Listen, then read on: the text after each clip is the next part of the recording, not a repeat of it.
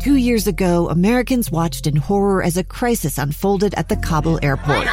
There's desperation and anguish.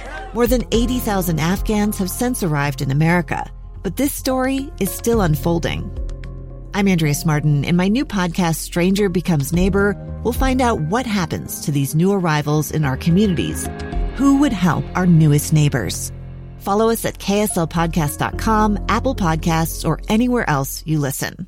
Welcome back. I am Lee Lonsberry. You're listening to Live Mic here on KSL News Radio. In just a moment, we'll be speaking with Salt Lake County District Attorney Sim Gill regarding some curfew violations where charges will not be filed. We'll get that explanation in just a moment. But I want to, uh, while I have you here, walk through some of these new numbers released just now by the Utah Department of Health. You heard Nick there uh, share the, the numbers, the new high water mark, and I hate to phrase it that way, but it is a record. 676 new cases from yesterday, new positive cases for the coronavirus. In terms of hospitalization, there has been an increase of 31 since yesterday, leaving us with a total of 174 Utahns currently hospitalized. Uh, suffering from the coronavirus. Now, deaths. The unfortunate uh, addition to that total is 266 total, both males, uh, one between the ages of 65 and 84 a resident of a long term care facility, the other a male over 85, also a resident of a long term care facility. Now, I mentioned that 676 number. That's a record for today. And along with the information we received from the State Department of Health, Dr. Angela Dunn uh, includes a statement. I want to read that to you in its entirety. It includes a very important plea, and I want to echo that plea here from Dr. Angela Dunn. For the second time in a week, we are announcing our highest daily case count total. These cases affect all Utah residents.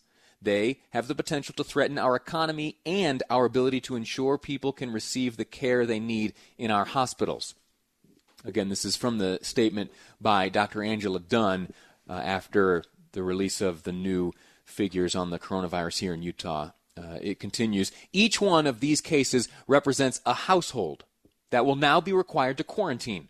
This means parents will be unable to go to work and children will be unable to see their friends. Each one of these cases inches us closer to maxing out our hospital capacity. If this happens, some Utahns will need hospital care.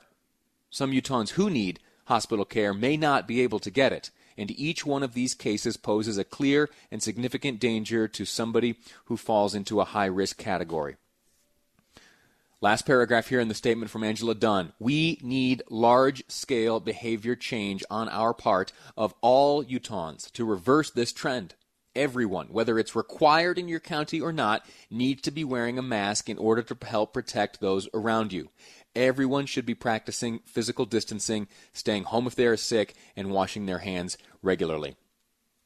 All right, so I'm going to leave it at that. Uh, we are going to get back into the the issue referenced there in Dr. Dunn's uh, statement. Everyone, whether it's required in your county or not, needs to be wearing a mask. That's the plea from the state epidemiologist. We're going to dig more into that in the next segment. But right now, I have uh, uh left him waiting. Sim Gill joining us on the line now. Uh, Salt Lake County District Attorney uh, has made it known that he will not be pursuing charges against those issued uh, uh, violations for violating the curfew. Uh, and so he joins us now to explain that. Uh, sir, how are you?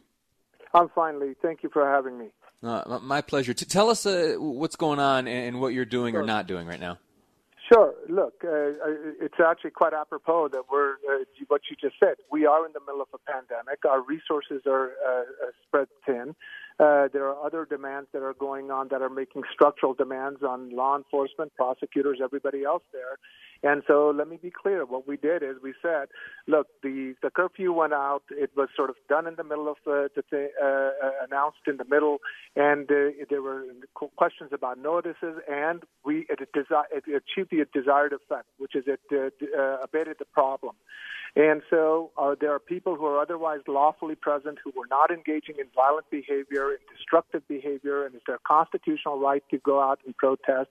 And all things being equal, we are going to still continue to aggressively prosecute anybody who harmed anybody, anybody who destroyed property, and it made just good public policy sense for us to say these uh, low level, very, very low level uh, curfew uh, violations from people who otherwise did not engage in anything else that we're just not going to go ahead and prosecute. That does not mean that there will not be, if there's future issues, and we're going to look at them as a situation by situation, and we will uh, support the, the, those prosecutions where it's appropriate. But we made the policy call, uh, taking all things in consideration and the time that we find ourselves, that it made sense to, for us to just simply say the, the no harm, no foul in that sense, and that we will go ahead and focus on the more serious offense, offenses. Uh, we said to also uh, because we're trying to go through uh, uh, hundreds of videos, we're trying to trying to identify people.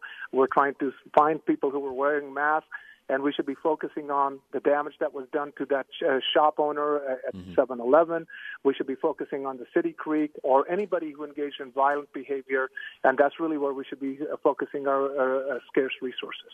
What can you tell us uh, as far as the latest in the investigation of the, the crimes that may have been committed at that 7 Eleven? As I was watching from Chopper 5 footage, it was a remarkable sight to see. Uh, there were those uh, agitators who came and windows were broken and there was looting in and out. Uh, but then you saw uh, from that same group uh, some leaders emerge, uh, putting a stop to the looting that was going on. Uh, it, it, struck right. me as as an impressive and and sight. Think, Look, we're, we're, we're, we're having a very important conversation for our community. There are genuine concerns about uh, the use of force, uh, the criminal justice system, and ultimately a group of people who feel unheard, unseen, and unresponded to.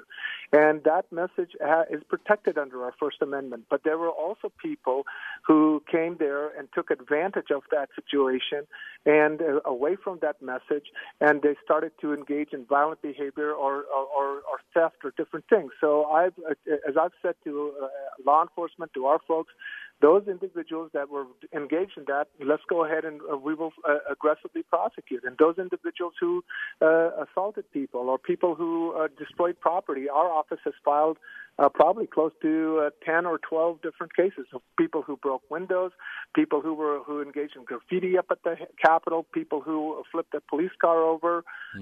and the, the, all of those are being aggressively prosecuted. but at the same time, uh, let's keep our focus on that. But at the same time, we don't have the resources, uh, and the, the, objective was achieved uh, uh to uh, for those folks who were simply there but uh, overstayed their stay there when the curfew went into effect. We're speaking with Salt Lake County District Attorney Sim Gill, talking about some events that took place during the protests on May 30th. Those who were asked to disperse or who had violated curfew will not be prosecuted by the district attorney's office. Is there any any concern on your part that by publicizing or broadcasting this decision that it may embolden some uh, in the future? Should demonstrations flare up again like what we saw on the 30th? Let me let me be very clear. That is uh, tied to that one moment and that one moment only. I think the mayor has that authority. I spoke with the mayor. She uh, she uh, uh, was supportive and agreed. I go, what was your objective? Your objective was to abate that issue. It did, and uh, and if there in the future, if there's any other issue, we will look at those uh, uh, case by case, individually, and not, nobody should take away from this as a license in the future to engage in any violent or tumultuous conduct or or aggressive behavior that violates people's rights. So nothing here should be construed that way, and uh, and we uh, reserve that right to uh, prosecute uh, under the right circumstances. So that would be the wrong message to take from this. Very good. We'll leave it at that. Salt Lake County District Attorney Sim Gill, thank you for your time. Thank you, sir. Bye bye. All right, a quick break. We're going to get some news. When we come back, uh, we're going to talk about this issue of masks and the unfortunate response of uh, one official here in the state of Utah to Governor Herbert's decision to grant the authority to both Salt Lake and Summit counties to mandate the wearing of masks in certain public places. That's ahead on Live Mic. I'm Lee Lonsberry, and this is KSL News Radio.